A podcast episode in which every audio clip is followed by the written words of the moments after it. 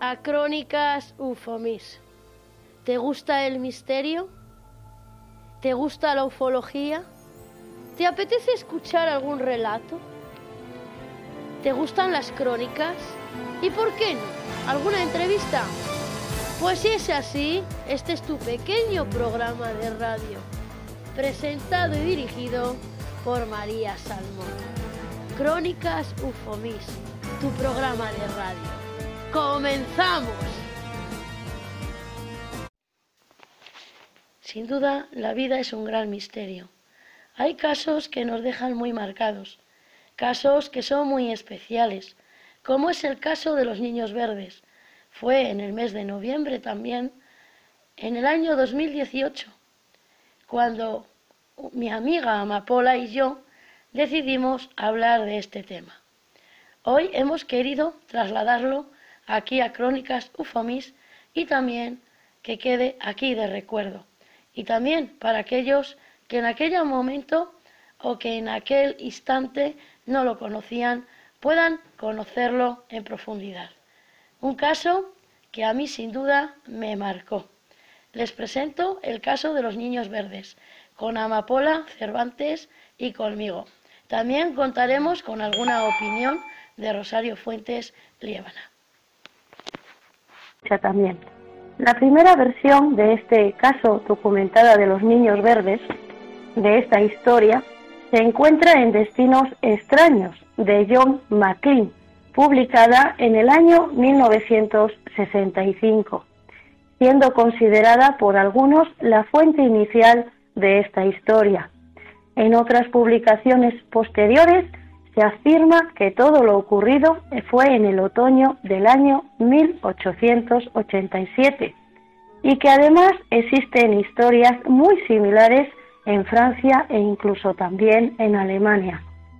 En el libro de Charles Bertin, titulado Un mundo de fenómenos extraños, se describen los ojos de estos niños en forma asiática, mientras que Machín describe a los niños con un poquito de apariencia negroide y ojos hundidos y también almendrados. Las teorías que se han barajado eh, son muchísimas, desde que los niños vivían en una cuarta dimensión a la realización de experimentos científicos realizados bajo tierra e incluso que venían de una alternativa antidimensión, relacionada también con la supuesta teoría de lo que conocemos como tierra hueca y de sus habitantes intraterrenos. Otros historiadores llegan a apuntar que toda esta historia se originó a partir de una leyenda medieval sobre un conde de Norfolk que, se, que responde y que fue responsable de estos dos niños pequeños. Según esta leyenda, el conde intentaría envenenar a estos niños sin conseguirlo, con arsénico y luego los abandonaría en un bosque. Él, con la supuesta muerte de los niños, se dice que heredó los bienes de los pequeños según algunos habitantes de Golpín. Otros expertos sostienen que este envenenamiento por arsénico puede causar que la piel se ponga de color verde, al igual que la anemia como resultado de la desnutrición aunque también cabe mencionar que esto no justifica el extraño idioma de los pequeños, de ese niño y de la niña, ni la increíble historia con un argumento muy dado para aquella época. Si pensamos en la descripción de la niña y del lugar, pero la historia más llamativa de todas es la del almirante Richard E. Weiss, 1887, 88, perdón, al año 1957 aproximadamente. Un aviador de la Marina estadounidense que nos relata de la siguiente manera. Un valle montañoso, soleado y cálido, imposible de imaginar en el medio de la gran masa del Ártico. En el diario que escribió nos habla de que él entró en el interior de la Tierra, junto con otros compañeros, volando unas 700 millas sobre montañas, lagos, ríos, distinta vegetación y también vida animal, incluso habiéndose encontrado ciertas civilizaciones. En este sorprendente lugar, Televisión Española también se ocuparía de esta historia en un programa en un país de Sagitario, así se llamaba aquel programa, aquel 14 de septiembre de 1985. En aquel programa se centraron en la versión de James Bernier. En ella se introduce la aparición también de un sacerdote enviado por la Universidad de Barcelona para que intentara averiguar la lengua de estos dos niños. Este sacerdote depositó sus investigaciones en el Archivo General de la Universidad. Cabe mencionar que tampoco se pudo describir nada ni descubrir nada más al respecto. Un investigador, Armando Galanti, realizó una exhaustiva investigación en diferentes lugares que tenían una raíz etimológica bastante próxima. Etimológica eh, significa cercana al lugar de los acontecimientos que sucedieron y que de alguna manera tomó contacto con los alcaldes de las siguientes poblaciones de Bancó, Barcelona, Bayol y Bayoles de Gerona. También un autor español que firmaba en el seudónimo de Aitor Ondadieta propuso en su trabajo publicado en mayo del año 90 de la revista Más Allá, ¿quién no conoce esa revista? ¿Cuántos de nosotros no ha oído hablar de la revista Más Allá? La versión de que Banjos era en realidad Bañolés, Bañolas, pueblo de Gerona, que rodean su famoso lago también de Bañolas. Y esta es la historia donde el caso de los niños verdes que Amapola nos va a contar a continuación está centrada en la historia de España cerca de ese lago de Bayolés. Así que, con el permiso de ustedes, le voy a dar la palabra a mi compañera Amapola para que nos cuente esta historia. Adelante, Amapola. Muy buenas noches a todos. Bueno, a ver, yo os voy a explicar. Mm, de esto se ha escrito mucho sobre los niños verdes. Hay bastante por YouTube, bueno, y algunas personas importantes han escrito sobre todo esto. Eh, ya sabéis cómo yo soy. Yo quería captar la esencia de todo esto. Entonces le dije a María, adelante, vamos a buscar toda la información que encontremos sobre esto, pero ya que es en un sitio tan cercano aquí, que lo tengo a 50 a 100 kilómetros como mucho, pues voy a buscar a ver qué encuentro y me dirigí primero a la biblioteca, luego al ayuntamiento, en donde pude encontrar eh, lo que se dice una crónica o lo que hoy en día diríamos lo que da el boletín oficial del Estado, o sea, en aquella, porque estamos hablando de 1800, y ahí recojo lo que en esa crónica eh, pone, eh, en forma de relato que ahora os voy a contar, ¿vale? Cambio. Bueno, perdón. Bueno, pues empiezo. En una aldea que ya no existe ni siquiera, cerca del lago de Bañolas, provincia de Girona, Gerona en castellano, en esa aldea que se llamaba Manjop, pues pasó un caso muy extraño. Y entonces paso a, a relataros ese caso. Estaba situado al lado de un monte donde había algunas cuevas. Lo que os voy a contar sucedió en agosto de 1847, el 18 de agosto y a las 5 de la tarde. Los campesinos estaban haciendo sus tareas de campo y sus señoras en sus casas lo mismo, haciendo sus quehaceres. Cuando Josep, que se encontraba cerca de las cuevas, muy cerquita. Estaba allí haciendo leña. Le pareció oír unos llantos. Se paró y pensó, ah, ¿qué es esto? Parecían niños y venían de las cuevas esos llantos. Se quedó escuchando atentamente si eran niños. Y sí, lloraban, lloraban.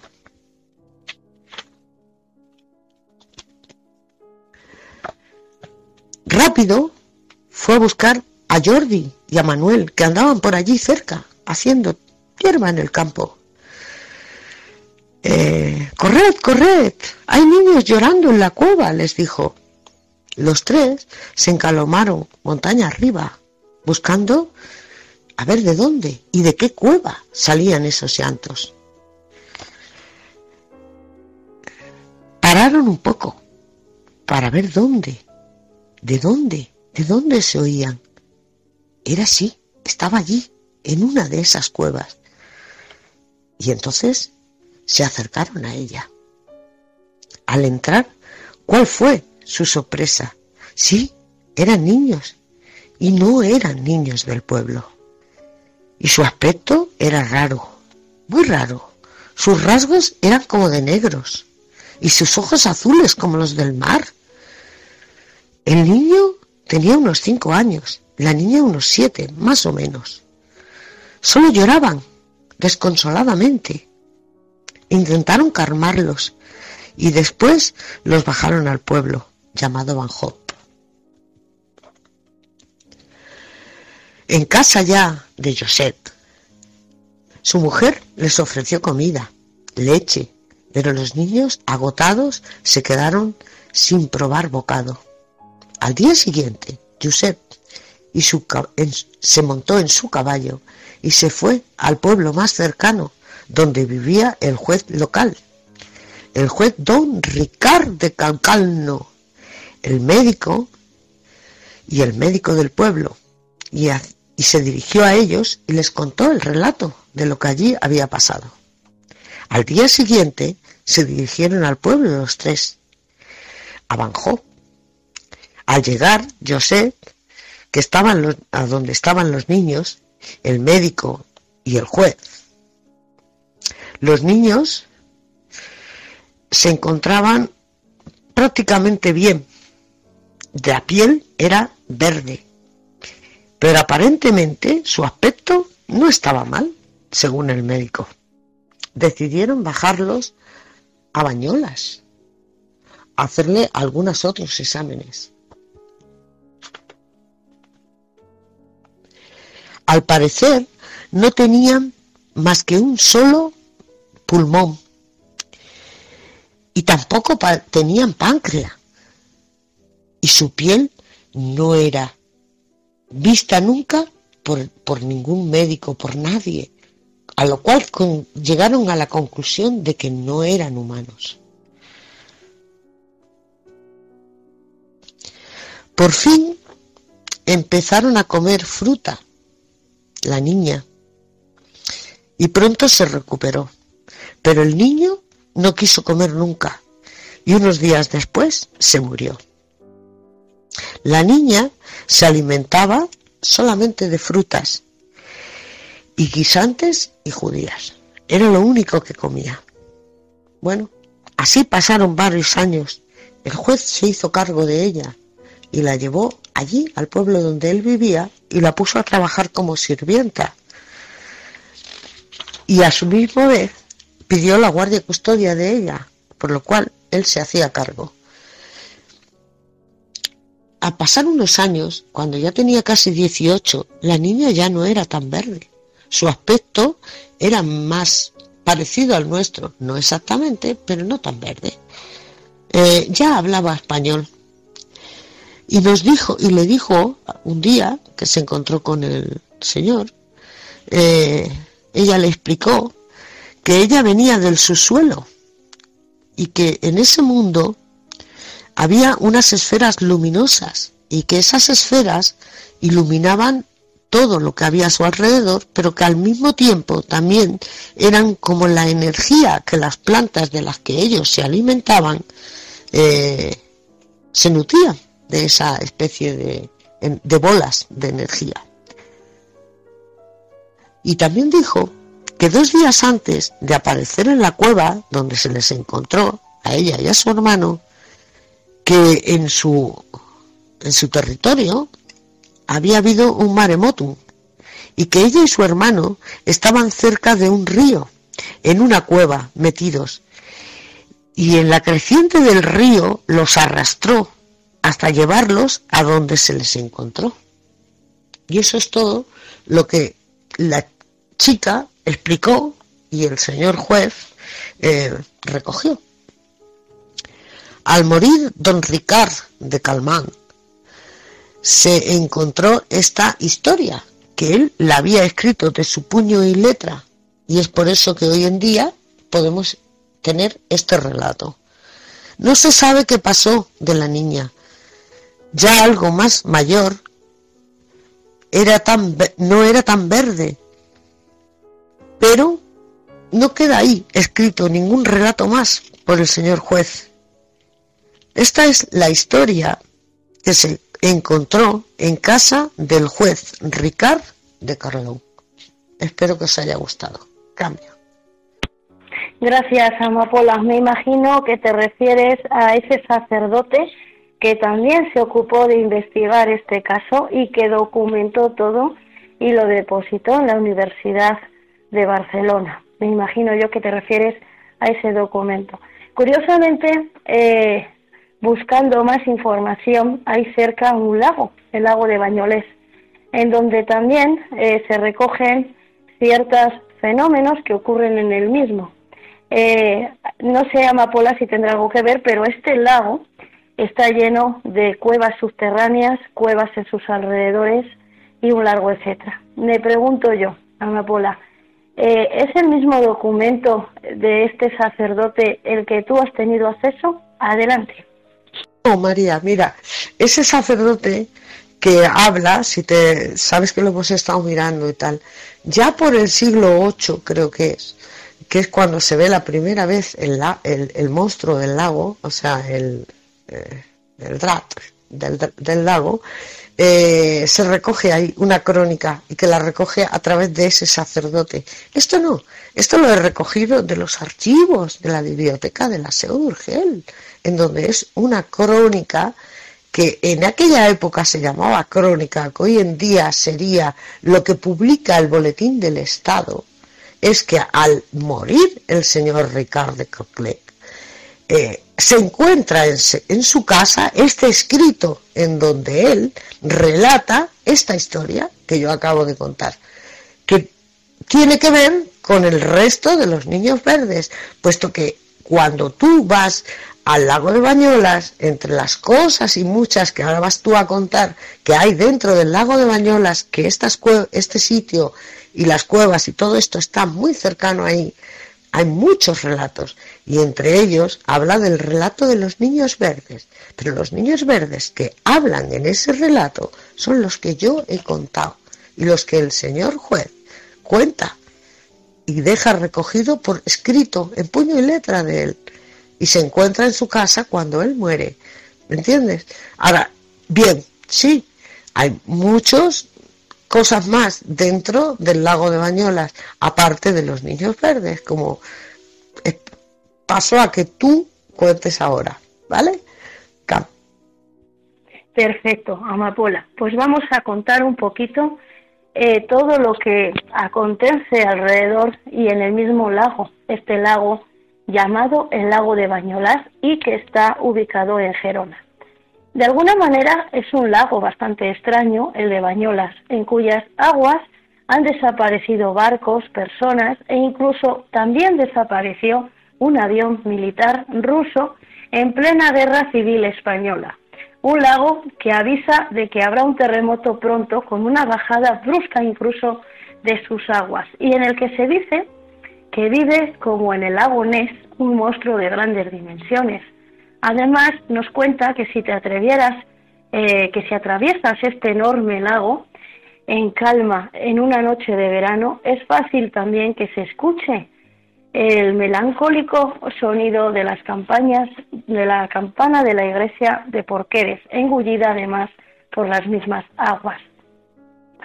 Nos remontamos a las eh, del siglo X, del siglo no, del siglo VIII aproximadamente, cuando una bestia de terribles dimensiones había encontrado un cobijo en una profunda caverna a orillas de este lago, en Gerona. Al animal se le describe como poseedor de una gruesa y bastante piel de escamas provistas además de afiladas púas en la espina dorsal y con grandes alas, aunque debido, se dice que a su gran peso no podía volar, que de alguna manera solo podía caminar eh, con sus enormes patas y que al hacerlo la tierra retumbaba a su paso.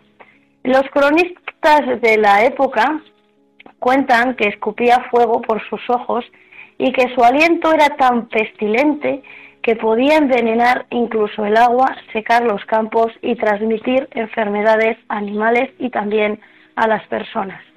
También dicen que tenía un gran apetito, que le llegó a devorar cientos de cabezas de ganado pertenecientes a los lugareños de la región e incluso empezaron a desaparecer algunos vecinos de aquella zona. Hecho achacado a la acción del dragón, por supuesto. Los vecinos que se habían comenzado a refugiar en el interior de una de las murallas, por temor a estos ataques, solicitaron ayuda a las tropas de Carlomagno, todo esto está escrito en una crónica, que se encontraban estacionadas en Gerona durante una de sus incursiones contra los árabes. Así, una columna de soldados llegó hasta la guarida de este monstruo con el fin de deshacerse de él. Eh, sin embargo, mató a casi todos los guerreros. La noticia llegó a Carlomagno y decidió ponerse al frente de las tropas para vengar a sus hombres. A partir de aquí existen dos versiones en la contada por los cronistas del emperador.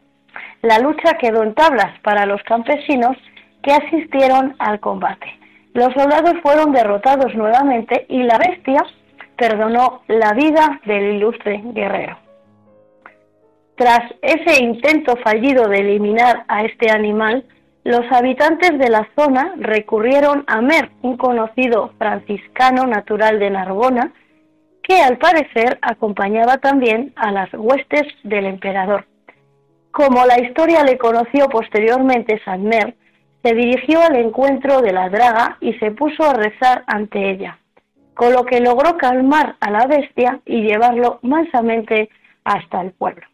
Una vez allí, explicó a los ciudadanos que tanto las desapariciones de ganado como de hombres estaban causadas por las tropelías llevadas a cabo por los huestes carolingias que utilizaban a las reses para comer y a los hombres para enrollarlos forzosamente como soldados.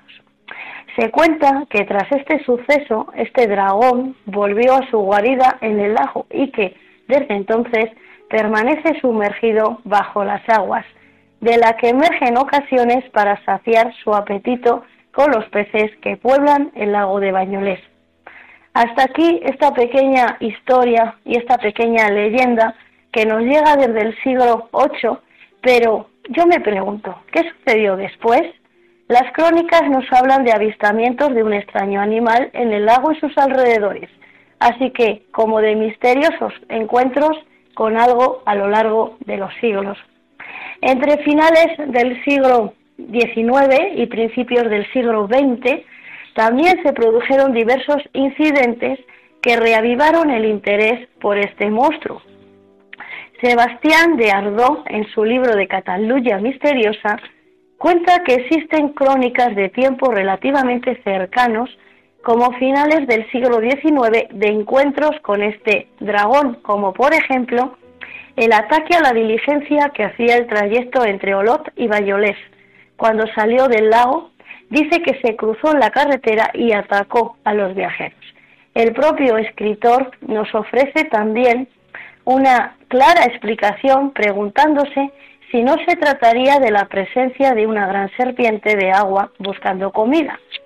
Sin embargo, este tipo de ofidio nunca sobrepasa los dos metros de longitud y tiene hábitos alimenticios herbívoros. Algunos expertos, como por ejemplo Josep Guijarro en su guía de la Cataluña Mágica del año 1999, han relacionado este suceso con el Tastropeus, un gran reptil del Triásico que disponía de un largo cuello de hasta 3 metros y que se alimentaba de peces. Un ser que podría corresponderse con la descripción que suele hacerse de la daga, un gran reptil vegetariano que vive la mayor parte del tiempo en el agua y que en la superficie se desplaza a cuatro patas. Este ataque a la diligencia de Olof no fue el único suceso violento que se achaca a la intervención de este monstruo. Nos vamos a trasladar a la tarde del 26 de mayo del año 1913, con motivo de haber cantado misa un nuevo presbidero de Banyoles. Un grupo de asistentes se dispone a dar un pequeño paseo por las cercanías del lago en una lancha automóvil, una embarcación de recreo. A los pocos minutos la lancha volcó sin causa aparente, pereciendo 10 de los 11 pasajeros que iban a bordo. Los intentos de auxilio fueron inútiles, al igual que los esfuerzos por recuperar los cadáveres. Meses después aparecieron algunos miembros sueltos y troncos de algún fallecido, frotando en avanzado estado de descomposición. Pero nada más, la imaginación popular identificó rápidamente al culpable de la desgracia, la draga, o también conocido dragón. El mismo culpable se ha querido ver en otro terrible náufrago ocurrido en época más reciente, concretamente el 8 de octubre de 1998 a las diez y media de la mañana. La Oca, un barco de recreo que navega el lago con fines turísticos, zarpó del embarcadero con 141 jubilados franceses a su bordo. A los 15 minutos, eh, a los 15 metros y más o menos sobre el cuarto de hora que llevaban Navegando, el patrón descubrió que entraba agua por los respiraderos de la popa. Quiso volver y poner rumbo a la orilla, pero en tan solo dos minutos el barco se hundió, pereciendo unas 20 personas aproximadamente.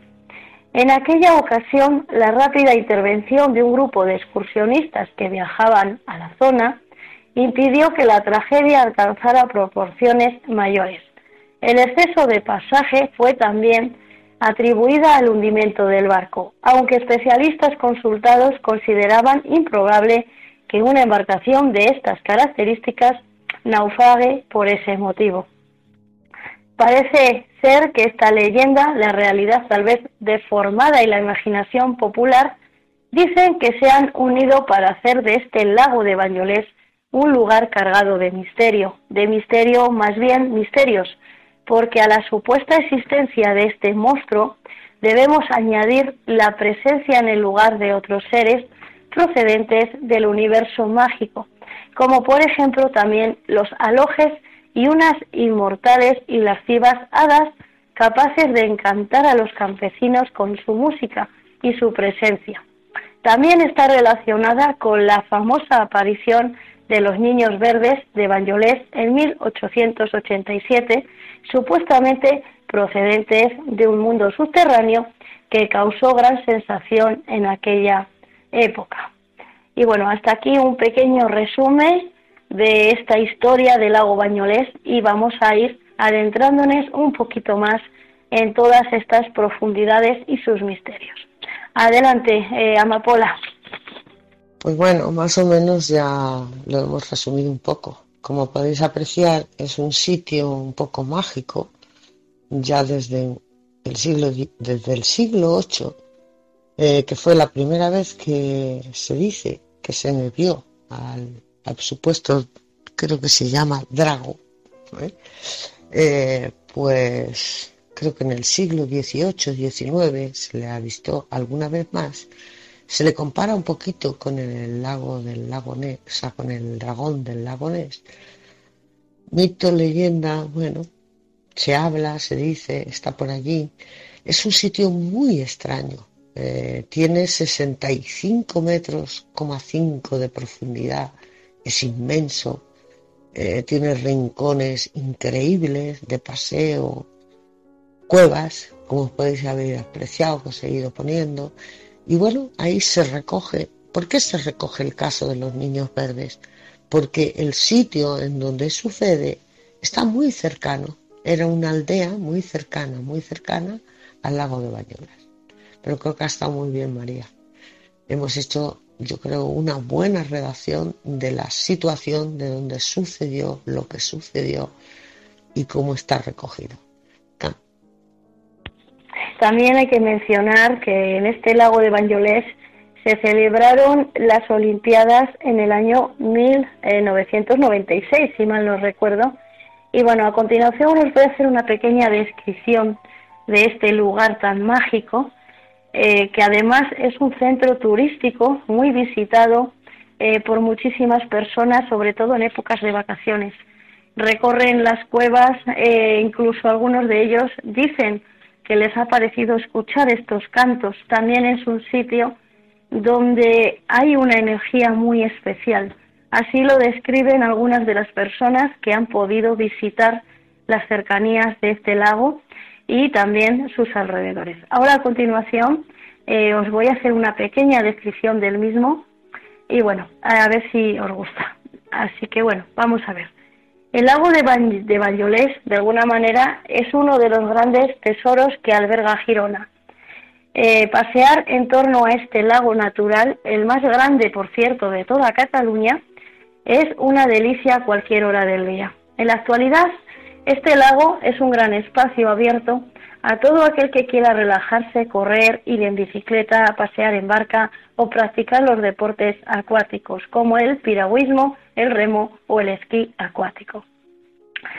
Eh, si tienes un espíritu curioso, también puedes vivir una experiencia prehistórica en el Parque Neolítico de la Draga, un yacimiento de un valor bastante arqueológico excepcional. Visitar también esas cabañas ambientadas y dicen que viajarás más de 7.000 años atrás para descubrir cómo era la vida en este poblado situado junto a este hermoso lago. Hago una pequeña pausa y continuamos. Amapola, ¿quieres comentar algo? Tú que tienes el privilegio de vivir en sus cercanías, eh, ¿qué nos puedes contar en torno a él? Adelante. Perdón, es que estaba buscando fotos para aportar más. Bueno, he estado solo una vez, he hecho un paseo en barco. Eh, te se los pies cuando te metes, con lo cual eso me da un poquillo de impresión. Y con todo lo que se cuenta sobre las hadas y todo ese misticismo que hay en ese lago, pues da un poquito de, un poquito de cosas. No sé, se nos ha quedado por ahí, pero bueno, como yo lo sé, lo voy a, contar, que justo por ahí, a los alrededores de ese lago, allá por el 82, una persona se encontró un duende, un elemental, que había pasado a vida física y se lo llevó a su casa.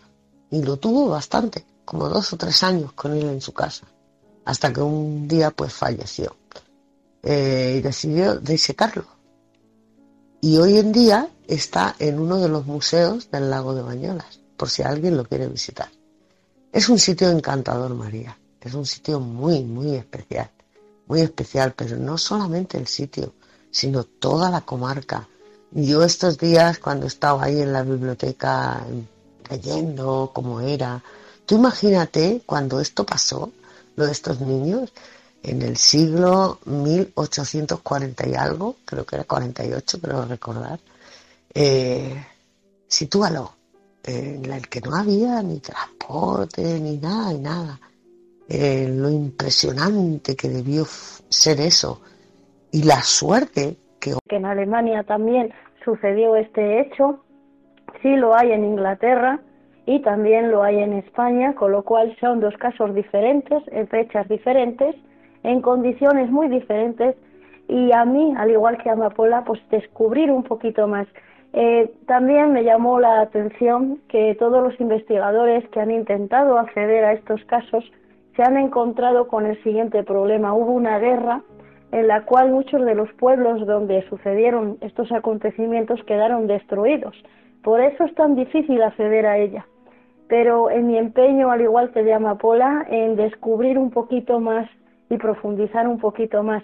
Por eso hemos querido abrir este espacio de crónicas ocultas, para darles un poquito de luz y también invitar a otras personas a que también investiguen con nosotras, que nos ayuden, que se informen y que conozcan todo lo que hay a sus alrededores que muchas veces se desconoce y solamente de esta manera se pueden conocer. Esa es eh, una de mis eh, mayores, eh, ¿cómo se diría?, ganas de, seguir eh, creando, investigando y buscando esta información que yo considero muy necesaria para conocer eh, no solo el fenómeno OVNI, sino también este tipo de fenómenos que están ahí, pero que de alguna manera quedaron un poquito ocultos. Espero haber contestado su pregunta. Ya. A ver, para mí el objetivo es eh, el que siempre, el, de siempre, desde el primer momento que llegué aquí y que siempre eh, he hablado con Héctor y en el que creo que estamos ahí puño a puño, en el de llegar hasta el final de cada caso, en que no se quede ahí un caso congelado, un caso no terminado. Yo sé que todos los casos y, dentro de esto eh, siempre van a estar abiertos, porque así debe de ser además. Pero sí profundizar, llegar más allá del simple relato, del simple, bueno, crónica o dicho o algo que queda ahí, sino el de profundizar. Eh, ese es mi objetivo, profundizar lo más que pueda, sacarle todo el jugo que pueda, hasta buscar su propia esencia y mostrar esa esencia a los demás. Eso, y la colaboración. Me gustaría que colaboraran todos, que no fuera una cosa solo nuestra, sino que aportaran todos los compañeros un granito por aquí, un granito por allí, porque toda ayuda siempre viene bien. Y la satisfacción de volver a estar con María, de volver a encontrarnos las dos y estar ahí en esa esencia que ella y yo sabemos estar. Eso es mi objetivo, doctora y al mismo tiempo, como no, la satisfacción de colaborar con usted, que eso me encanta también y lo sabe. Cambio. Ahora voy yo. Eh, para mí mi objetivo, Ana es dar a conocer al mundo eh, otros sucesos que ocurrieron que no fueron muy difundidos o que quedaron ahí estancados. También incrementar la participación de nuestros compañeros eh, a que se implique y así que se siga investigando y descubriendo y llegar a esa profundidad. Y lo que más me gusta es poderlo compartir con todos ustedes y con Amapola en este espacio de Alerta OVNI 2012. Ese es mi mayor objetivo, el seguir profundizando en todas estas cosas que están ahí, eh, que las tenemos aquí mismo con nosotros, pero que hay que buscar más. Y de alguna manera es simplemente el compartir y enriquecernos todos de todo ello también, porque creo que también hay un aprendizaje en la profundidad de cada situación o de cada caso que nos vamos encontrando, creo que hay un auténtico aprendizaje y es ahí donde yo también... Sí, un poquito decir, nosotros también podemos, nosotros también sabemos, nosotros podemos decir también cómo, por esa apertura a la mujer a participar, a colaborar y a crecer. Y sobre todo eso, a crecer como mujeres. Yo me siento muy orgullosa de ser mujer. Cambio. Yo también me siento orgullosa de ser mujer y de haber dado estos pequeños pasos que cada vez son más grandes. Muchísimas gracias a todas eh, Amapola, te tengo que decir que felicidades, has hecho un trabajo excelente y estoy muy contenta de ser tu compañera, al igual que la doctora Nayasin. Muchísimas gracias por ese espacio de mujeres en la ciencia, del cual nos sentimos muy orgullosas. Así que muchísimas gracias. Cambio. Oh María, esto es un trabajo de equipo, el equipo que hemos formado. Un saludo a todos los compañeros que forman parte de este equipo Gracias María por darme la oportunidad de expresar lo que pienso sobre el tema que hemos hablado de los niños verdes. Yo eh, creo que no es una leyenda, que son hechos reales, que puede ser la misma, puede ser o no, puede ser otra diferente porque ha pasado en otra época distinta y yo claro que pienso que puede ser cierto porque depende de lo que comemos, el color de piel puede variar. Depende de la zona que estemos, también cambiamos el color. Tenemos eh, en, nuestra humanidad, tenemos pieles rojas, pieles amarillas, ojos de una manera, ojos de otra, negritos, y sabemos que el color amarillento de, la piel, si empiezas a comer mucho tomate, zanahorias, eh, y todo lo que lleva el color naranja, como el maíz, eh, pues eh, tiendes a ponerte amarillo, más amarillo. Y no es porque padezcas del hígado ni nada por el estilo, es que te cambia un poco el color de la piel. Así que yo sí que creo, a pie juntillas, os lo digo de verdad, que creo que no es una leyenda, que puede ser verdad. Además, en muchas culturas también están pintados o en azul o verde, o verde, o sea que, ¿por qué no? Yo sí que me lo creo y bueno, también sé que si nace un niño eh, prematuro o una niña prematura con los mismos síntomas, la niña eh, sale adelante más pronto que el niño. Entonces, a los niños les cuesta como más, eh, como más recuperarse. No quiero decir con esto de, que todos los niños sean más débiles que las chicas, mm, pero hay un estudio que, que dice eh, que de la misma forma que esté un niño y una niña, la niña sale más pronto adelante que el niño. Y bueno, pues yo con esto eh, simplemente quiero daros mi opinión, información y vosotros sois libres de pensar lo que queráis. Eso ya depende de vosotros. Creer o no creer es cosa vuestra. Hasta la próxima amigos.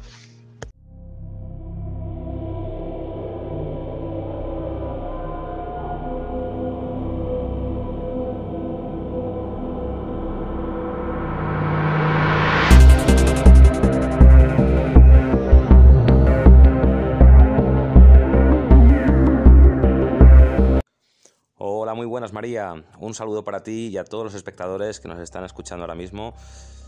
Bueno, sé que la mayoría ya me conocen por aquí, pero para aquellos nuevos que estén escuchándonos, voy a comentarles. Yo soy Álvaro del canal Planeta Conspirativo, canal de misterio que empezó ya en el año 2015, donde trabajamos todo tipo de conspiraciones, misterios, enigmas, hacemos entrevistas, hacemos investigación urbana paranormal en fin, eh, está lleno de sorpresas y desde luego vamos a mejorar ahora muchísimo nuestra calidad de vídeo y de, audio porque vamos a hacer una buena inversión de, grandes aparatos, los, famosos gadgets que se llaman actualmente, ¿no?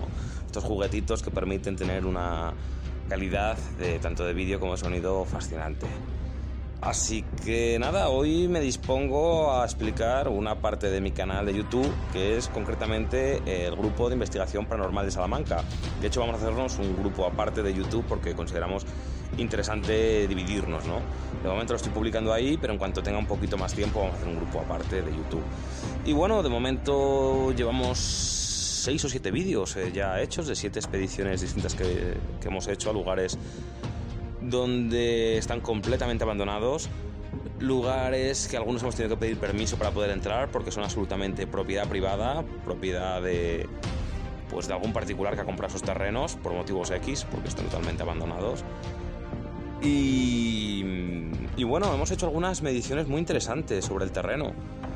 Decir que el sitio quizás más espeluznante que hayamos ido es el Polvorín de Salamanca, donde aparte de decir que existen cuatro tipos de familias de murciélagos diferentes, está plagado de murciélagos, tiene también su peligro porque hay agujeros de por medio y si no vas con buenas linternas pues te puedes caer un agujero y quizás te puede romper una pierna o algo más.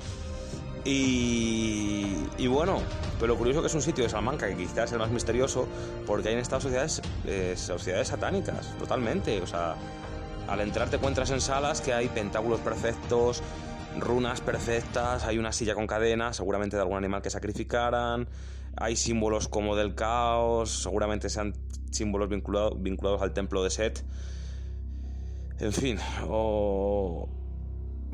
es súper extraño. También hay las órdenes del caos, ¿no? Como la que estaba John, John Institute de Dissection que estaba en, en, una orden como Alfa y Omega, donde aparece ese tipo de simbología cabalística, esotérica, y eso se ve en la cueva de Salamanca.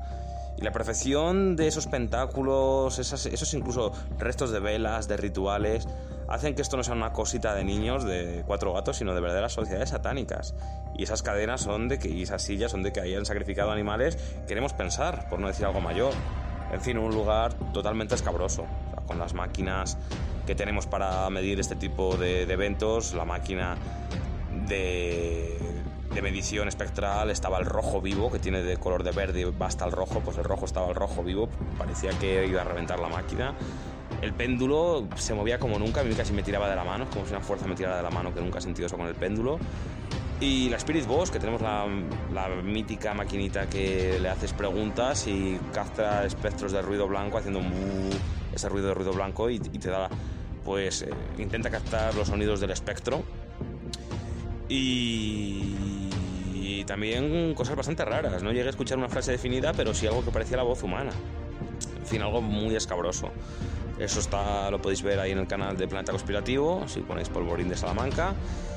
Y, bueno, luego no se, no se queda corto algunas otras, como la segunda, como el convento de los Agustinos de la Flecha, que en un principio pues parecía un convento normal, abandonado, pero es que luego vimos ahí un agujero, nos metimos en ese agujero y dimos con catacumbas del siglo XVIII, con todos los ataúdes, eh, algo totalmente espeluznante. Había tumbas de niños, tumbas de adolescentes, tumbas de adultos, en fin, algo que, que tienes que ir pues sabiendo a dónde vas, ¿no? Huesos eh, no encontramos, pero sí que hicimos también las mediciones, ahí estaba el rojo vivo. Además totalmente en oscuridad, todos los ataúdes destruidos, restos de camisa, bueno, bueno, una cosa espantosa. Y, y luego además arriba tenía como una especie de Indiana Jones, un, una apertura donde la abrió otro chico del grupo y ahí hablándonos desde abajo si necesitábamos ayuda. En fin, algo muy, muy interesante, la verdad. Luego también hemos ido a pueblos abandonados, como el pueblo abandonado de la, Sagrada, eh, que forma parte de la provincia de Zamora. También hemos estado en una fábrica de ladrillos abandonada, en Alia Tejada, donde decía que había fenómenos paranormales. Yo también estaba ahí en Ibiza, donde se estrelló un avión, un, un, carabel, donde murieron 150 personas y en ese punto hicieron una ermita en medio del bosque. Fui a las 3 de la mañana, la ermita era espeluznante porque tiene restos del avión, ropa de la gente que se mató, zapatitos de los niños y, está puesta de una forma la, la capilla es totalmente pagana, llena de enredaderas, de flores, que parece que te encuentras ahí como en la película de la bruja de Blair, con esa casa al medio del bosque. Y fui con un amigo a las 3 de la mañana y la sensación era bastante escabrosa.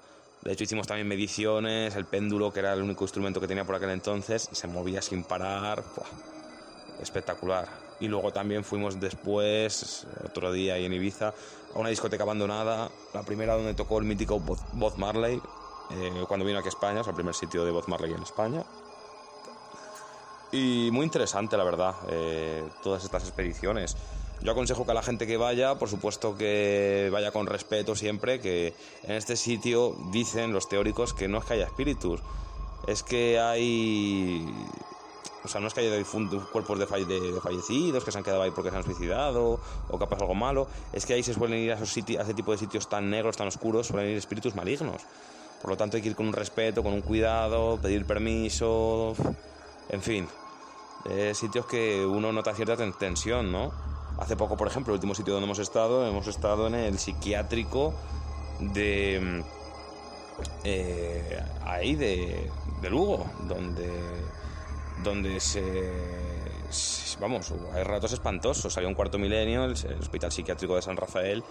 Allí una chica se arrancó los ojos porque su familia la tenía puesta eh, en un establo como ganado, donde solo alimentaba y con leche, porque era un poco, vamos, tenía discapacidades, ¿no? Eh, tenía autismo y otras discapacidades y bueno, acabó fatal, acabó fatal esa chica.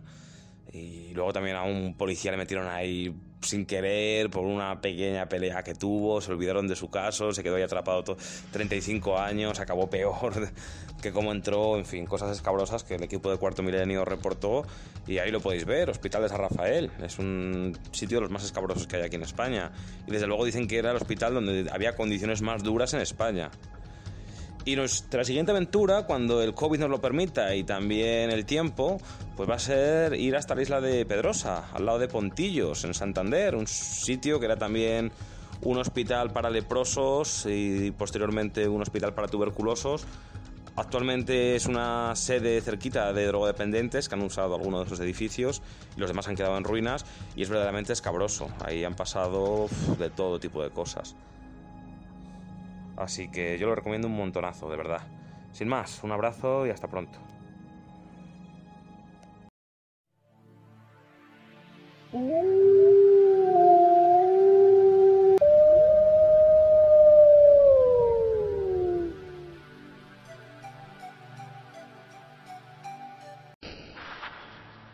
¿Cómo debo de canalizar mis energías? ¿Cómo puedo contactar con mis guías? ¿Qué es un medium? ¿En qué me puede ayudar? ¿Qué hay después de la muerte? Todo esto y mucho más entre la vida y la muerte. Presentado por María Millán.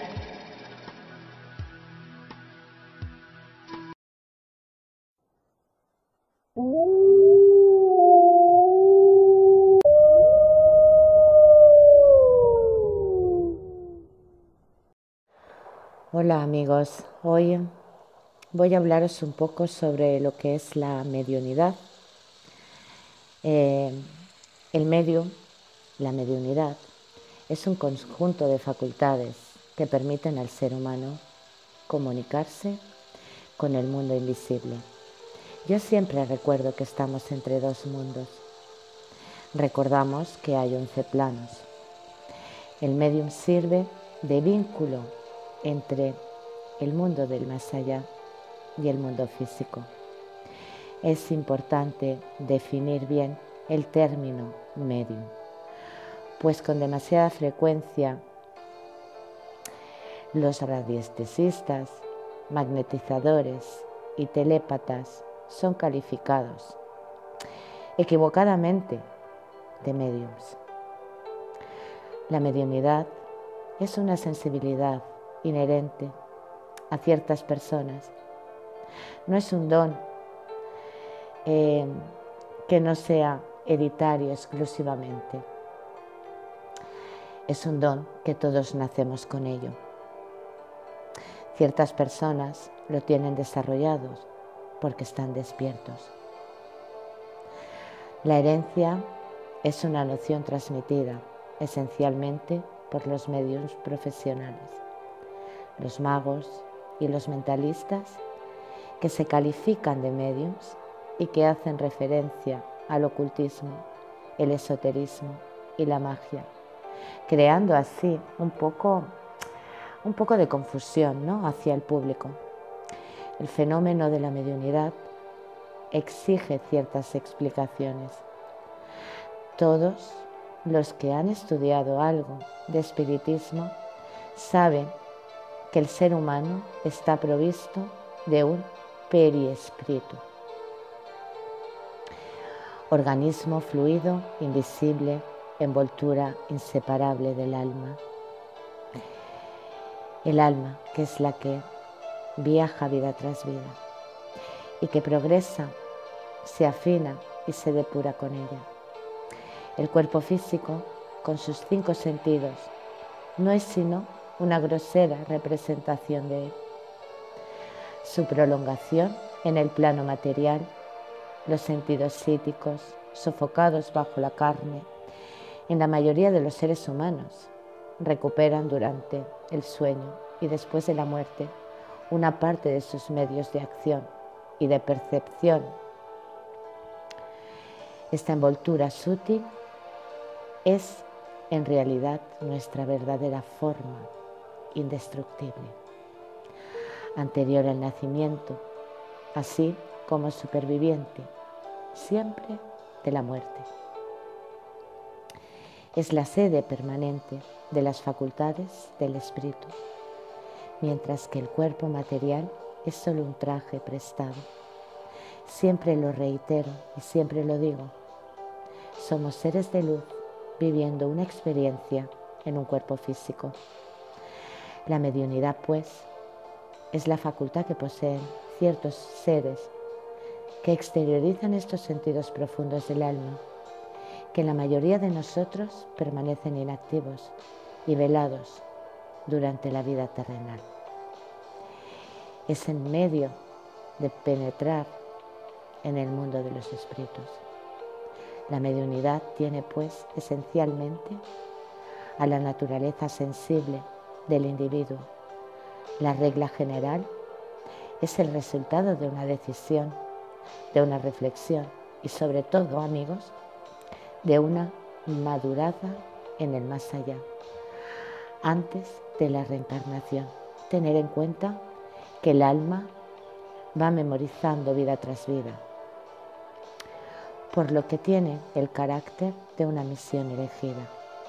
En efecto, en sesión espiritista nos hemos enterado de que antes de reencarnar, ciertos espíritus habían decidido ser medios y entonces comenzaron a desarrollar sus facultades en el más allá. Yo siempre digo también que antes de nacer ya sabemos en qué cuerpo vamos a nacer, qué familia, pero toda la sabiduría adquirida por otras vidas la obtenemos en la que estamos viviendo, con la misión de que llegarán con el pensamiento a los espíritus en turbación. Así es el trabajo. Va a permitir al espíritu reencarnado convertido en medio. Recibir los pensamientos de los desencarnados y convertirse en un instrumento, porque verdaderamente nosotros, los medios, siempre lo digo, somos canales de comunicación, somos mensajeros y somos un instrumento. Este será quien se pone al servicio de la manifestación del más allá, teniendo siempre en cuenta que existen 11 planos y que hay 11 planos por los cuales cada plano está eh, por diferentes espíritus. Las percepciones mediúnicas serán del orden y del pensamiento, de lo intuitivo. Por supuesto existen facultades humanas espontáneas y ordinarias, intercambios telepáticos y de intuición, pero que no significan necesariamente una capacidad mediúnica. sino todo el mundo sería medio. En el medio están las facultades exacerbadas, lo cual le confiere una sensibilidad adecuada para recibir otra realidad externa a nuestro mundo sensible. El medium percibe la otra dimensión, los otros planos, y si ejerce su sensibilidad y potencial de tal modo que se obra progresivamente a las influencias de los espíritus. Pueden convertirse entonces en su intermediario, que es lo que verdaderamente somos. Cuando se pone en receptividad, se encuentra en un estado segundo, donde, ya no es un total dueño de sus pensamientos ni de sus acciones o gestos. Yo hablo siempre desde mi experiencia como medium física. Es a partir de este estado que un espíritu puede manifestarse bajo diferentes formas según el medio tenga su sensibilidad para la escritura automática, la clarividencia, la incorporación, el sueño magnético y un etcétera muy extenso, ya que digo que hay mucho tipo de medio, pero antes de la manifestación de un espíritu pueden producirse manifestaciones subconscientes y esto suele ocurrir. Ocurre que el medio se sugestionará a sí mismo y produce comunicaciones que atribuye abusivamente a los espíritus desencarnados. Esta autosugestión es como una llamada del yo normal al yo subconsciente, que no es una, eh, ¿cómo explicarlo? No es eh, normal, eh, no es un ser distinto, sino una forma más ampliada de personalidad. En este caso, con toda la buena fe, el medium responde a sus propias preguntas, exterioriza sus pensamientos ocultos, sus propios razonamientos producidos por una vida psíquica más profunda y más intensa. Por eso siempre digo que siempre tenemos que ser eh, conscientes de que cuando un medio, eh, yo por ejemplo, cuando estoy eh, interactuando con algún espíritu, obviamente estoy en un trance, porque estoy en comunicación con ellos.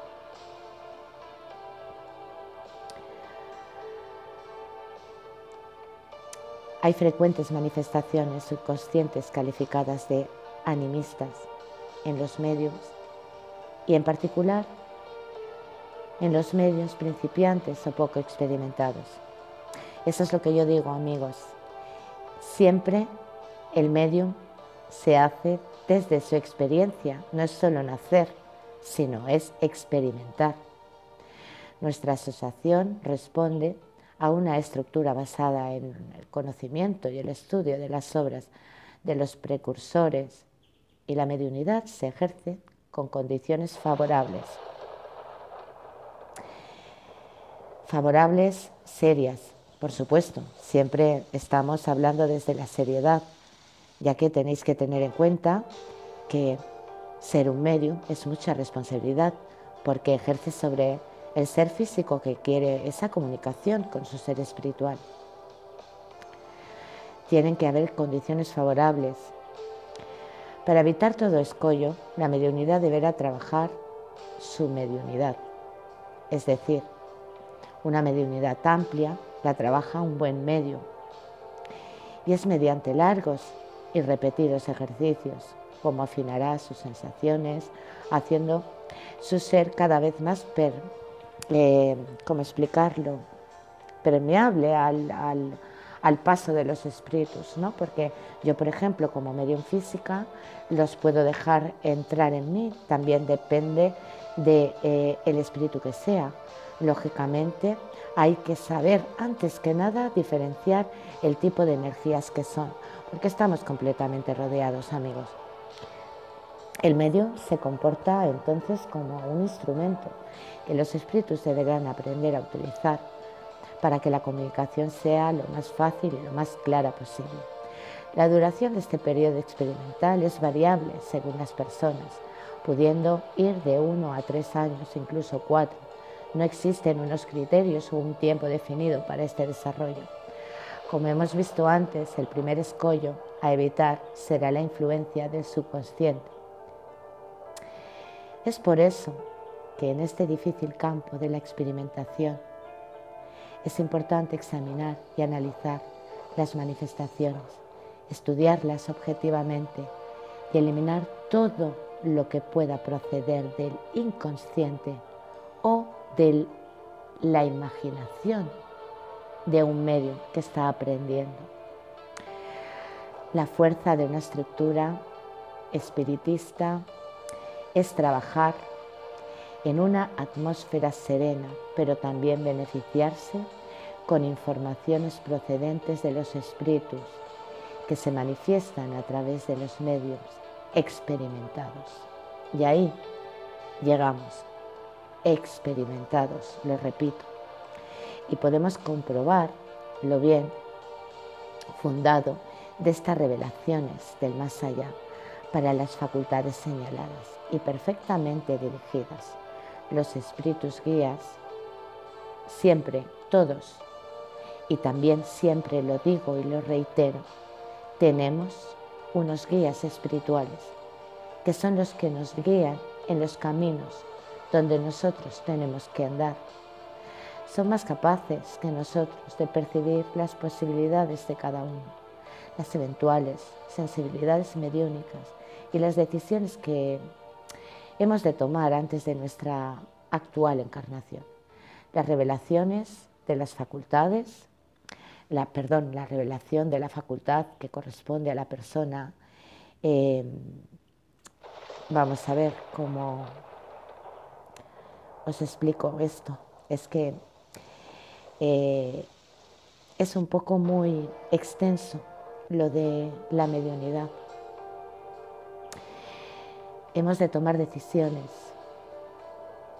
eh, pudiendo nosotros, antes de reencarnar, eh,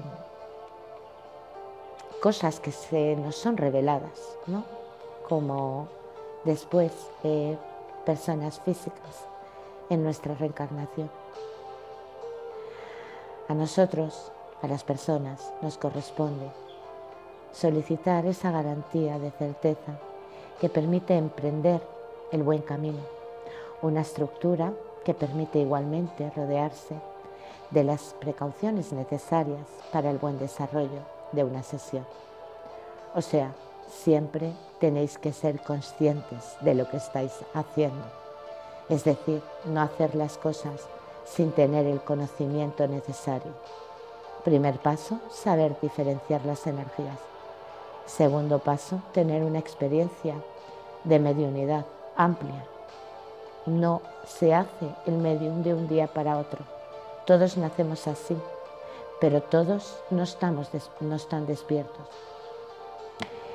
Así como el aporte fluídico de la asistencia facilitará la manifestación del espíritu, igualmente asegurará una protección indispensable para el medio. Es decir, cuando estamos nosotros en una sesión mediúnica, nuestros guías están con nosotros y nos protegen y nos ayudan en esa interacción con otros espíritus.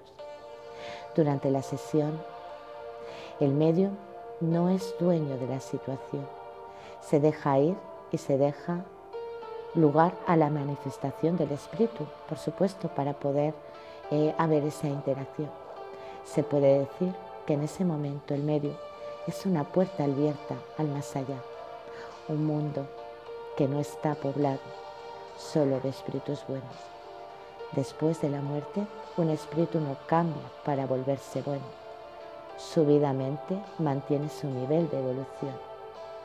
Yo siempre digo también que ellos evolucionan al mismo tiempo que nosotros evolucionamos aquí en la Tierra. Un espíritu malo sigue siendo malo y quiere seguir haciendo el mal. Por eso no pueden trascender a la luz. Respecto a nuestro planeta y a su nivel de evolución, es fácil imaginar que el más allá de la Tierra no siempre es de los más amistosos. Además, esos espíritus, ya sean que son malos o que están en turbación, están muy cerca de nuestras vibraciones materiales. Están entre este plano y el superior o en el bajo astral. Y por eso tienen más facilidad eh, para manifestarse que los buenos espíritus. Siempre quiero que, que tengáis esto en cuenta, siempre quiero que lo recordéis. No hay un espíritu burlón o negativo, amistoso. Eso tenerlo en cuenta siempre, porque es muy necesario. Es preciso entonces que durante las sesiones experimentales el medio o el aprendiz esté rodeado por personas que tengan un buen conocimiento del espiritismo y que sean capaces de reaccionar correctamente frente a este tipo de manifestaciones. Espíritus perversos o en turbación ante esta realidad. Siempre es sorprendente encontrar pseudo medios que se dicen protegidos de los malos espíritus y que nunca han conocido las contrariedades de las manifestaciones de la turbación del mal. Diremos que tienen la suerte de no tener la facultad mediúnica. No son dignos de ella, por lo menos desde mi opinión y desde mi conocimiento. No hay por qué de hacer daño a nadie. Y hay muchos medios que usan a esos espíritus para con magia lanzarlos a seres físicos para que perturben sus vidas y sus días a días. Ningún medium puede permanecer ni pertenecer con una protección total contra esta manifestación del mal. Así pues, os dejo un poco de lo que es la mediunidad, lo difícil y lo complicado que es.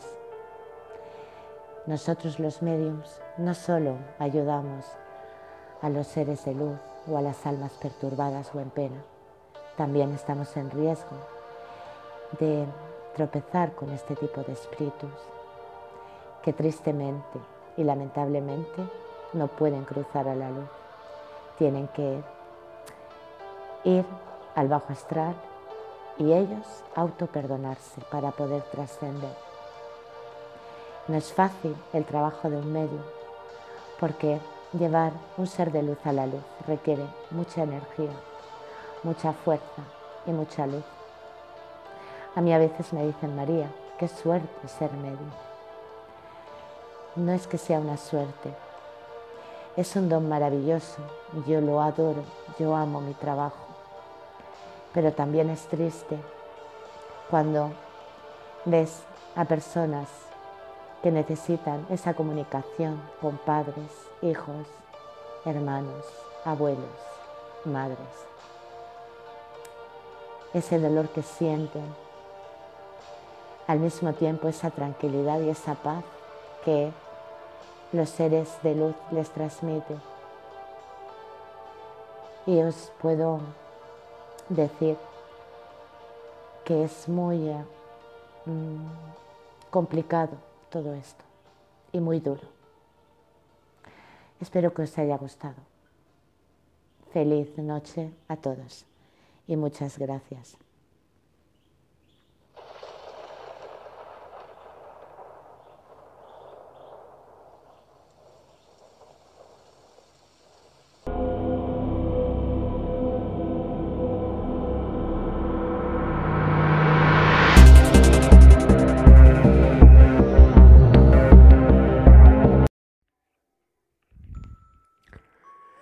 Relato de Lucero.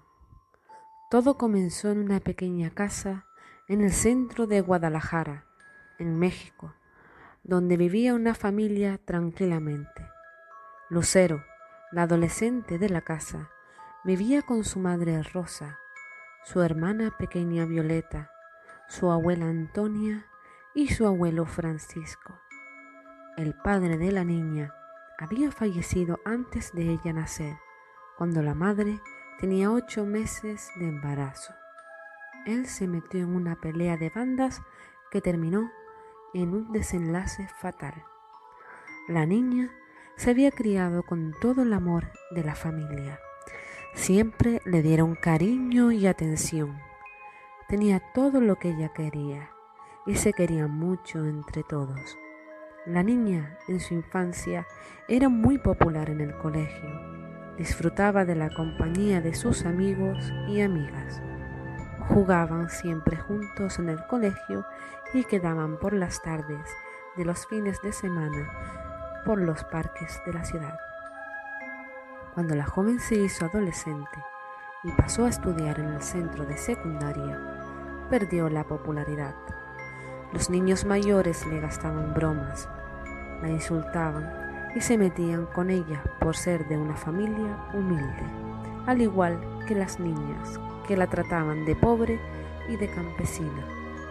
Lucero llevaba bastante bien todo esto, ya que siempre supo cómo superar a lo que estaba sometida todos los días y nunca le daba mayor importancia. En el instituto conoció a un chico muy guapo, un adolescente llamado Carlos de familia cubana. Ella comenzó a mostrar interés por él y éste, al igual, comenzó a fijarse en la chica. Ambos se gustaban, se atraían mutuamente, pero al mismo tiempo eran demasiado tímidos y no se declaraban nunca. Solamente se lanzaban miradas y sonrisas cuando se veían. Pronto llegó a los oídos de su madre que su hija estaba enamorada de uno de los jóvenes del colegio y como medida tomó la decisión de no dejarla salir de casa por las tardes y encerrarla en su cuarto. La chica no se tomó esto nada bien, pues lo consideraba injusto, ya que ella no iba a hacer nada malo con el chico, ni siquiera quedaría con él. Además, que pensaba que con 16 años que tenía en ese momento era lo suficientemente adulta como para entender las cosas. Ella entendía la preocupación de su familia, pero no respetaba que le cortasen su libertad, al menos la poca que tenía, ya que entre las tareas y asistir a clase no tenía mucho tiempo libre. Pronto llegaron las vacaciones que se disfrutaban unos días antes del Día de los Muertos. Todas las familias preparaban algo especial para ese día. Decoraban todo y cocinaban diversos manjares tradicionales como el pan muerto, las calaveras de azúcar o el pozole. La familia de Lucero estaba preparando en casa un altar en honor a sus muertos. Colocaban flores, velas, alimentos y demás objetos como ofrenda. En el altar colocaron las fotos de sus antepasados y también las de Andrés, padre de Lucero. El día 25 de octubre, los amigos de la chica querían hacer una fiesta en casa de uno de ellos y al principio la madre de ella le dejaría ir, hasta que se enteró de que ese chico que le gustaba a su hija también iría. Entonces tomó la decisión de no dejarle asistir a ella a la fiesta. Lucero estaba muy cabreada y ofendida. Delante de su madre nunca discutía ni le llevaba la contraria, pues era una niña muy educada y obediente, al menos hasta que su paciencia se agotase. Esa misma noche la chica buscó un plan para escaparse de la casa y así lo hizo.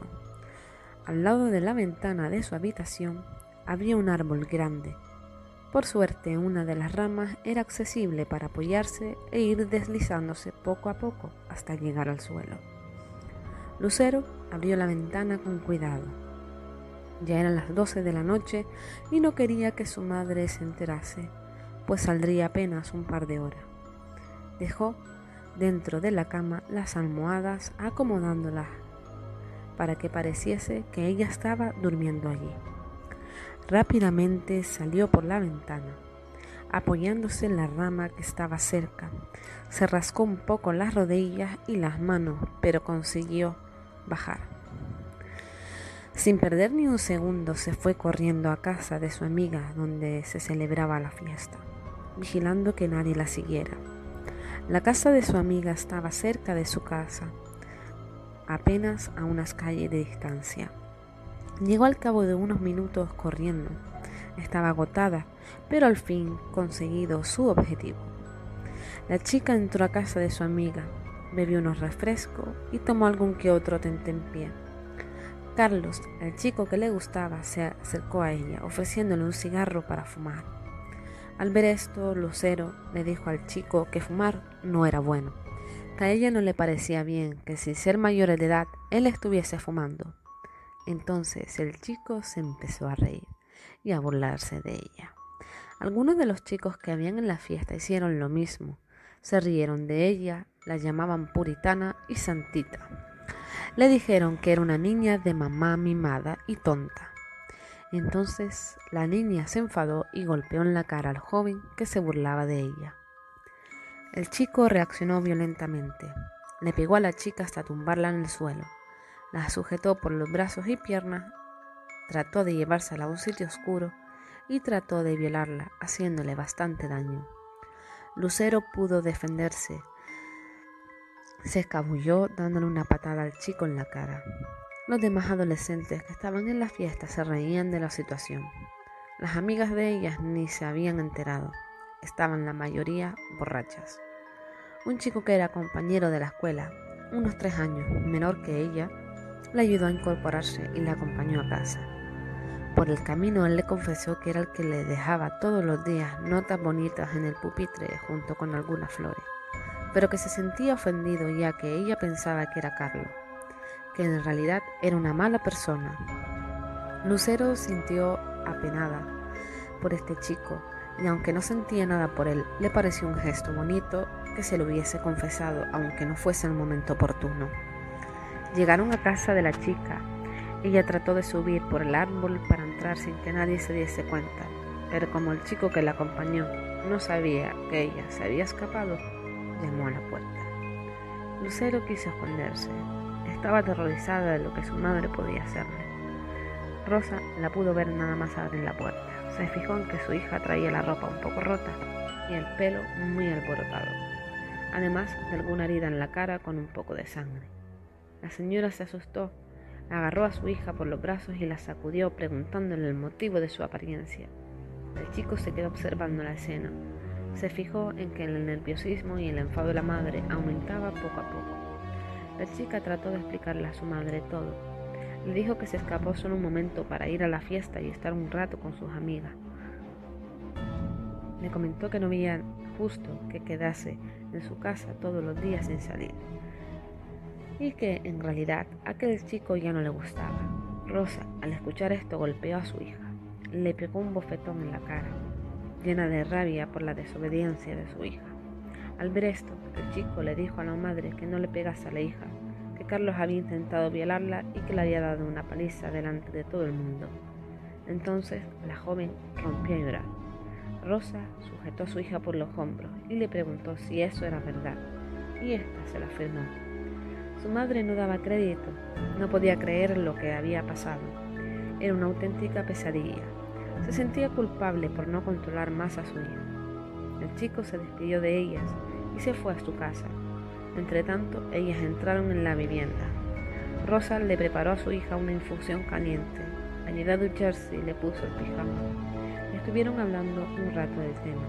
Tenían claro que ese chico pagaría por lo que hizo.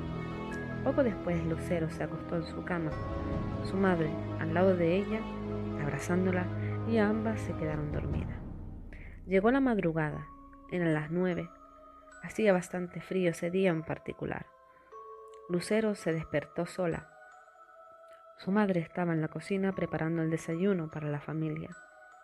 La joven se puso su ropa se arregló y bajó junto con su madre.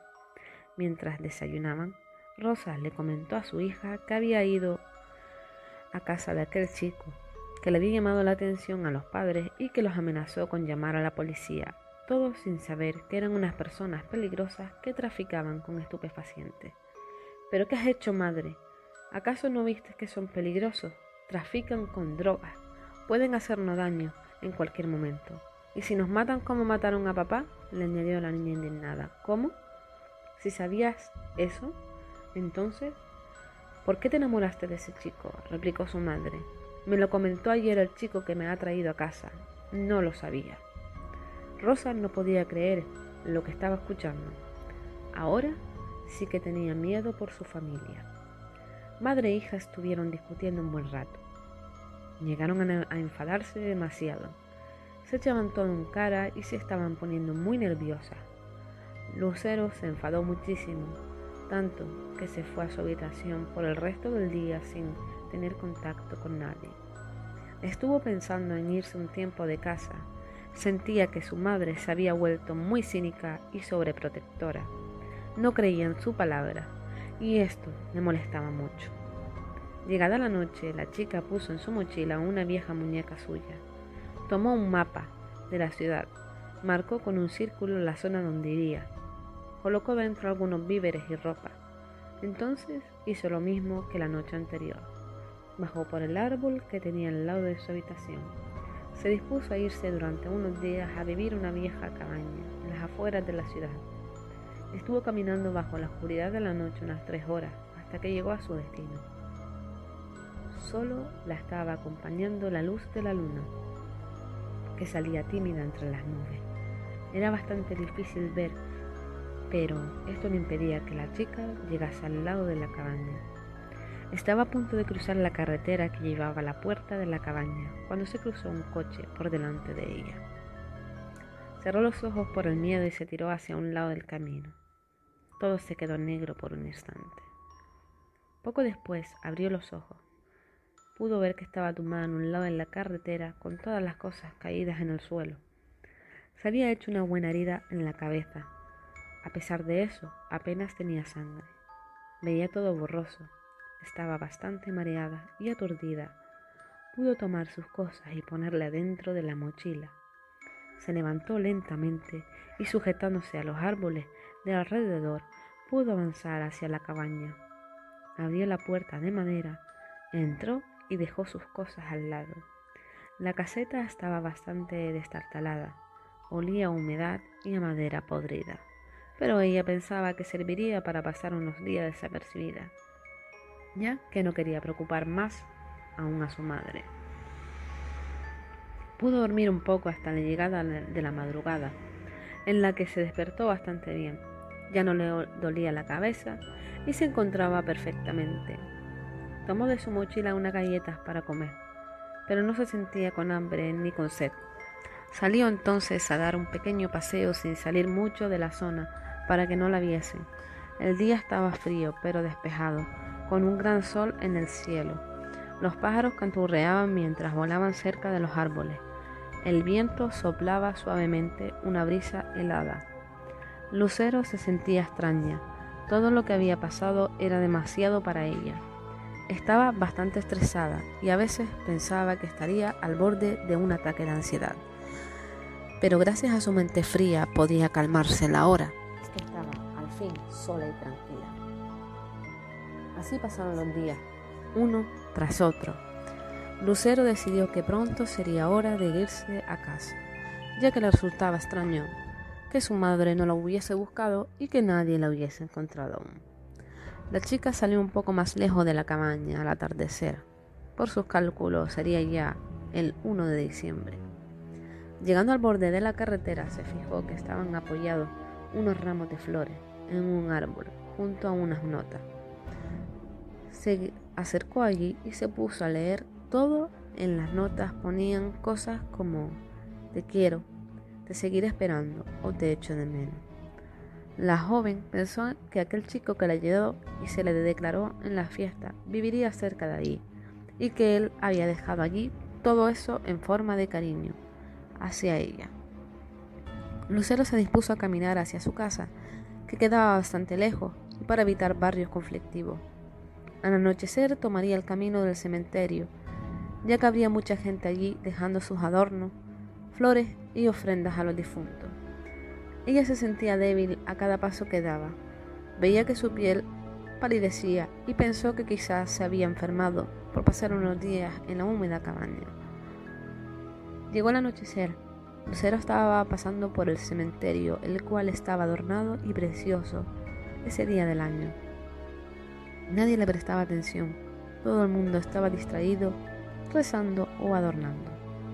La adolescente se sentía bastante enferma, cada vez más. Pudo ver a lo lejos a su familia.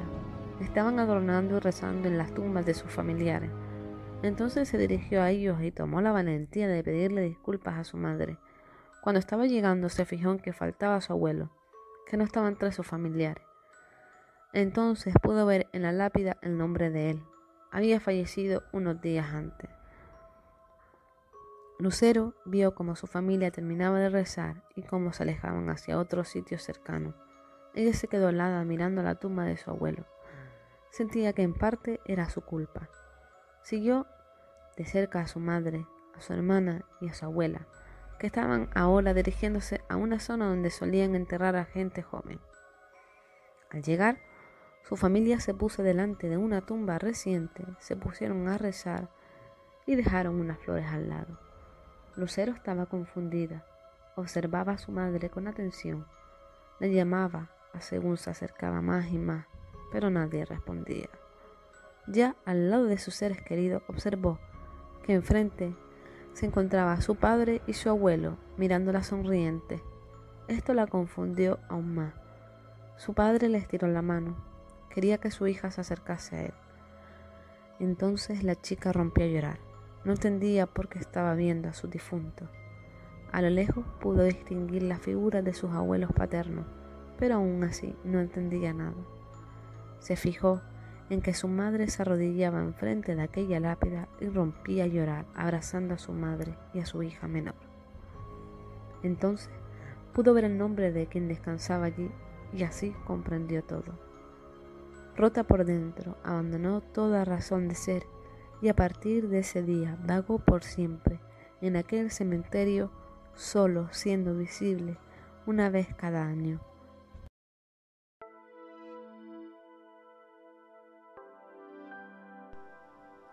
Elche.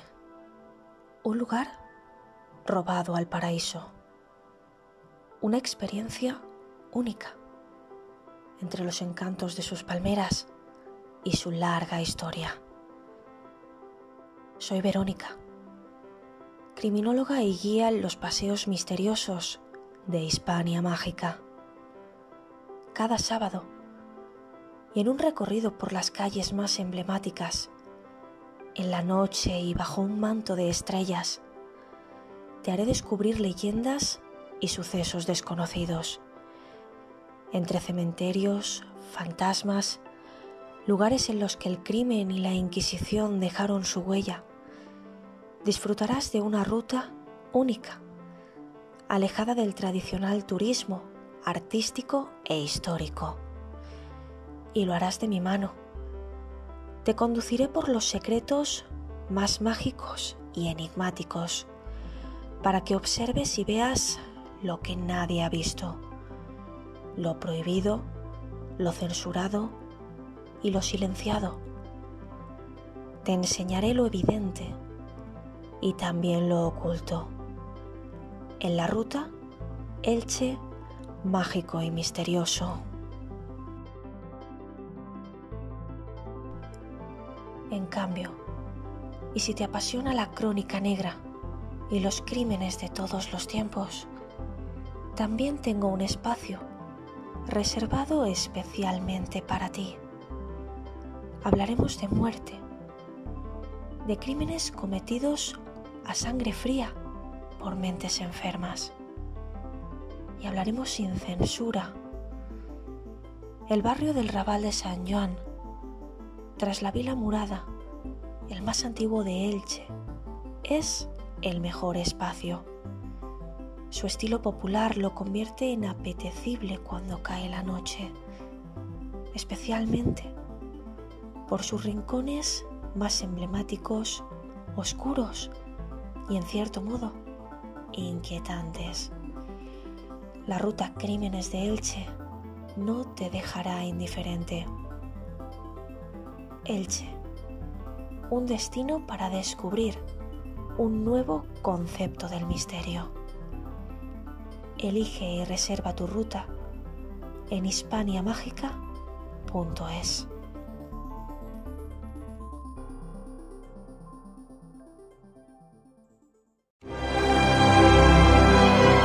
Bueno, pues después de una intensa noche de grandes temáticas, llega el baúl del cine, en donde nos podremos relajar con algunos comentarios y algunas críticas de algunas de las películas que pensabas que ya habías olvidado, pero que están ahí y que de alguna manera han marcado un antes y un después.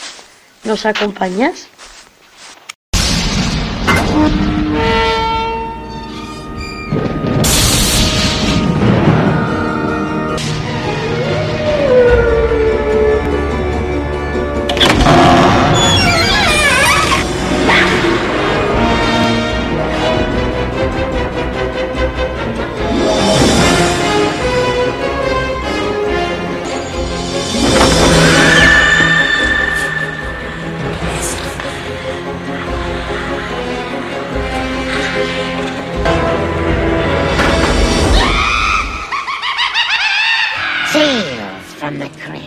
Bienvenidos amigos a una nueva edición del Baúl del Cine, aquí en Crónicas Ufomis de María Salmón.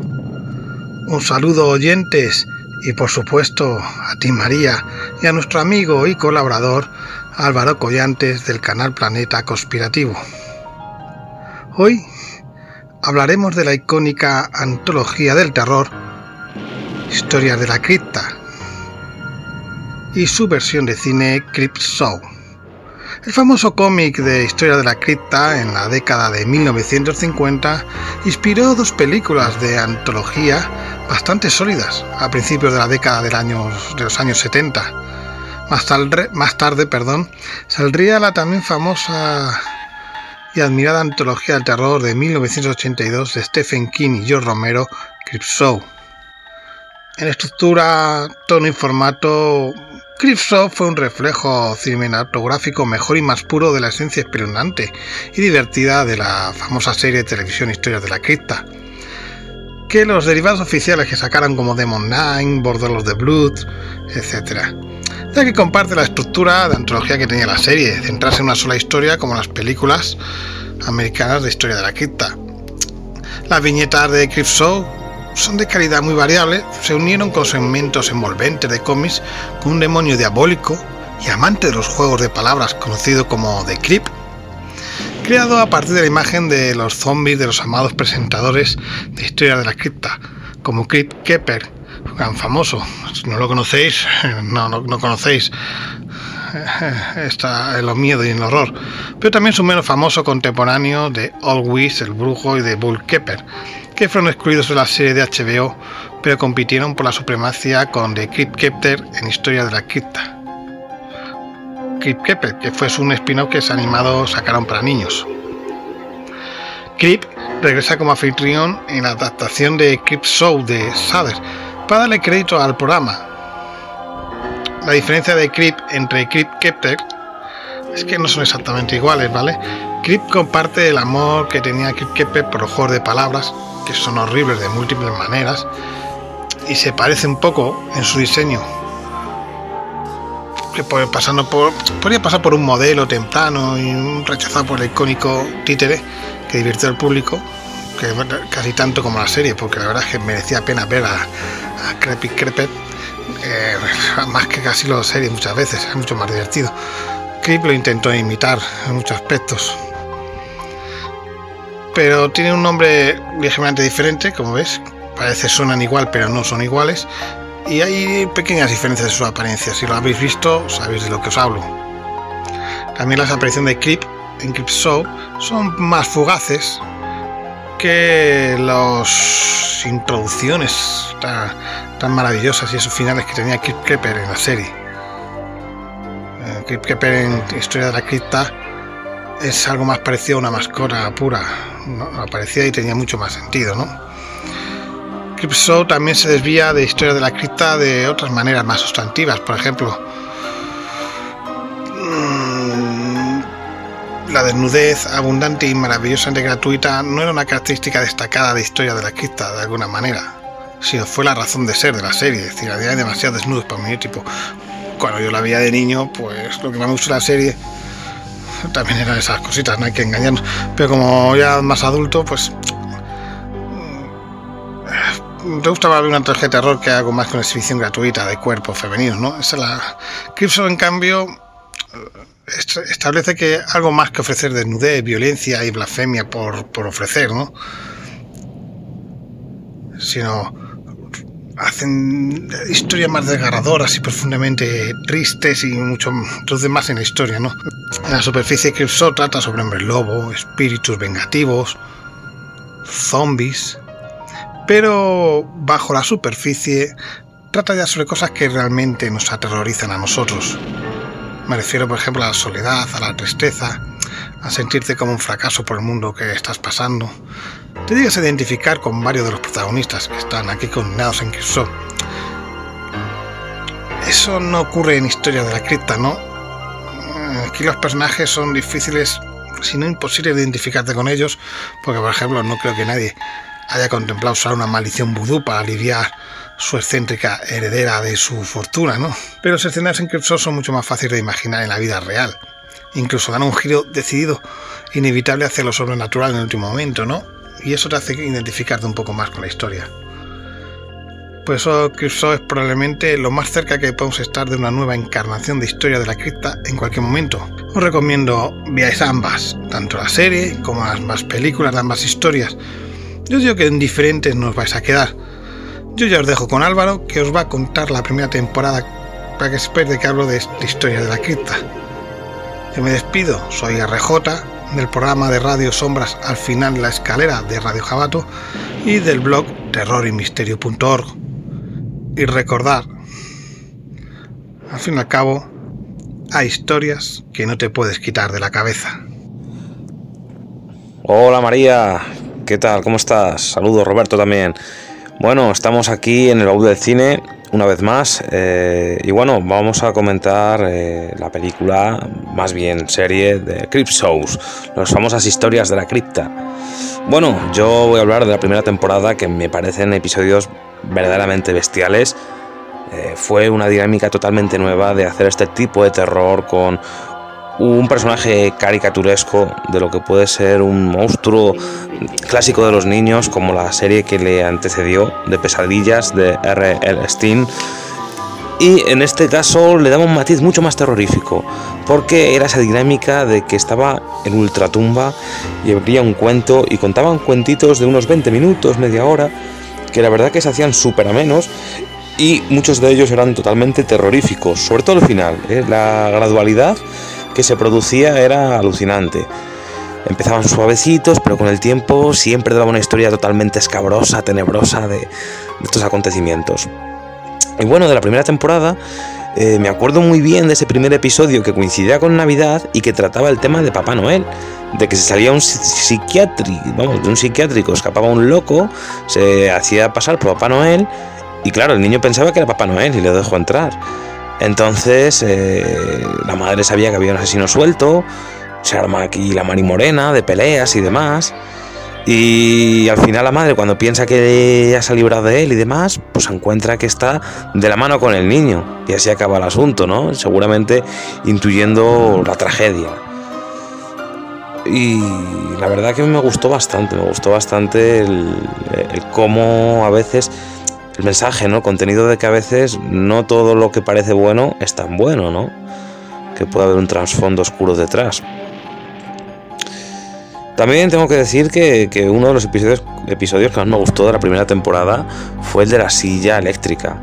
El del típico funcionario, chuleta, que estaba acostumbrado a apretar el botón de la silla y bueno, lo veía como su trabajo, algo fácil y demás. Pero cuando le despiden, se vuelve loco, se vuelve completamente loco porque él piensa que es la única persona capacitada para ejecutar. Y comete luego una pequeña infracción porque quiere seguir ejecutando a los malhechores, que en ese momento las leyes del gobierno habían prohibido la ejecución, eh, así porque sí, de, los malhechores, y él seguía haciéndolo de forma infraganti, hasta que le pillan, dictaminan sentencia, y entonces es él a quien le toca esa muerte, esa muerte terrible, ¿no? Y en ese momento pues ya no le hace tanta gracia, lo pasa fatal, pide disculpas, pide hablar con el gobierno, como decían todos, porque todos los asesinos pensaban que el presidente del gobierno en última instancia iba a llamar y que perdonaran la muerte por silla eléctrica. Pero no, a él también le llegó su hora. Hora que todos nos llegan y a veces el horno puede ser el horneado, muchas veces, ¿no? El verdugo pasa a convertirse en víctima. En fin, esto es algo que a veces pasa en la vida, ¿no? Entonces muchas veces no hay que ir de verdugos porque no sabes si mañana tú vas a ser la víctima, ¿verdad? Es una moraleja también muy buena y, y la verdad que, bueno, es una serie que no tiene parangón. Me parece súper interesante, tiene además eh, muy buena plantilla de actores y desde luego... Eh, cuentan momentos del año. O sea, cuando es Navidad es Navidad, cuando es Halloween es Halloween, hay especiales de vampiros, especiales de brujas, hay episodios también siniestros. Uno que me impactó era la de una, eh, una chica que tenía la cara de monstruo y el cuerpo de un bomboncito y, bueno, y se mataba a todo aquel que pillaba. Alguna aún así como estaba buena le daba, le, daba morbo echar un pincho con una chica con el cuerpo bonito y que luego te devoraba con el cuerpo de, una cosa verdaderamente espantosa y tenebrosa. Ese quizá fue el episodio que más miedo me dio, ese corto. Y sin más, decir que para mí es muy, muy, muy recomendable, a mí me encanta y, y no sé si a los espectadores también les parece una serie buena, pero aunque tenga ya sus añitos, yo creo que es un clásico inmortal que nunca va a morir, que siempre los amantes del terror, por estas fechas, por estas fechas cercanas a Halloween, siempre lo repasamos, siempre nos parece episodios entrañables, muy cortitos de ver y de repasar, y yo desde luego siempre repaso los mejores. Así que nada más, esto es una breve aportación, sin más, de mi opinión sobre esta serie. Y comentar a todos los espectadores que si les ha gustado, pues bueno, en mi canal de YouTube vamos a hacer también bastantes cositas de terror, desde cortos de terror, eh, otras películas de terror también, por supuesto, y cómo no, vamos a tener muchas entrevistas con gente muy muy importante del misterio, así como grupos urbes donde investigaremos los sitios más escabrosos de Castilla y León y terrenos colindantes si es que el virus nos lo permite.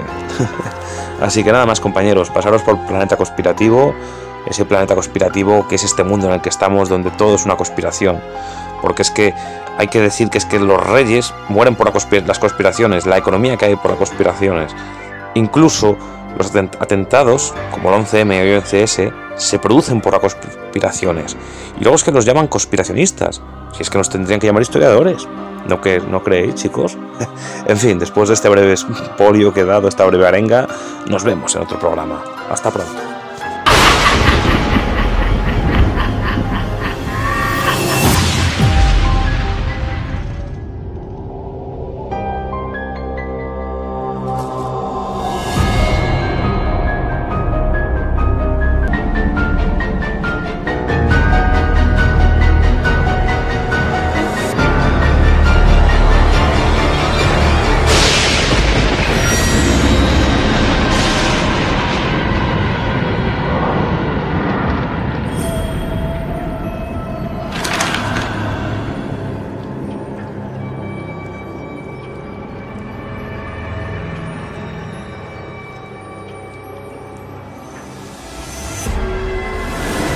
Si te apasiona el mundo del misterio y la historia, no puedes dejar de lado la revista Fenómena.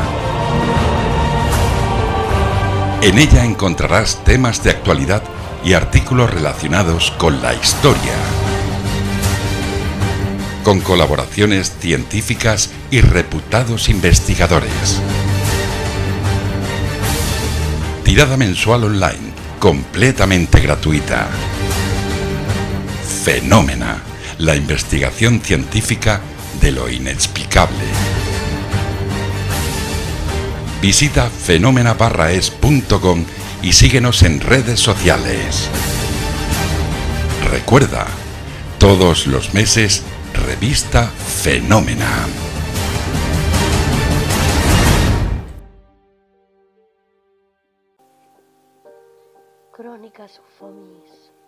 Tu programa de radio. Vamos llegando a la finalización de nuestro programa del día de hoy. Pero recuerden que regresaremos muy pronto. Si tienen alguna historia que quieran que compartamos, han escrito un libro o desean contarnos cualquier cosa, pueden ponerse en contacto conmigo a través del correo electrónico salmonchillón.com o también a través de la página de En tu Radio, a través de Facebook, QRZ Luz Rubí María Salmón.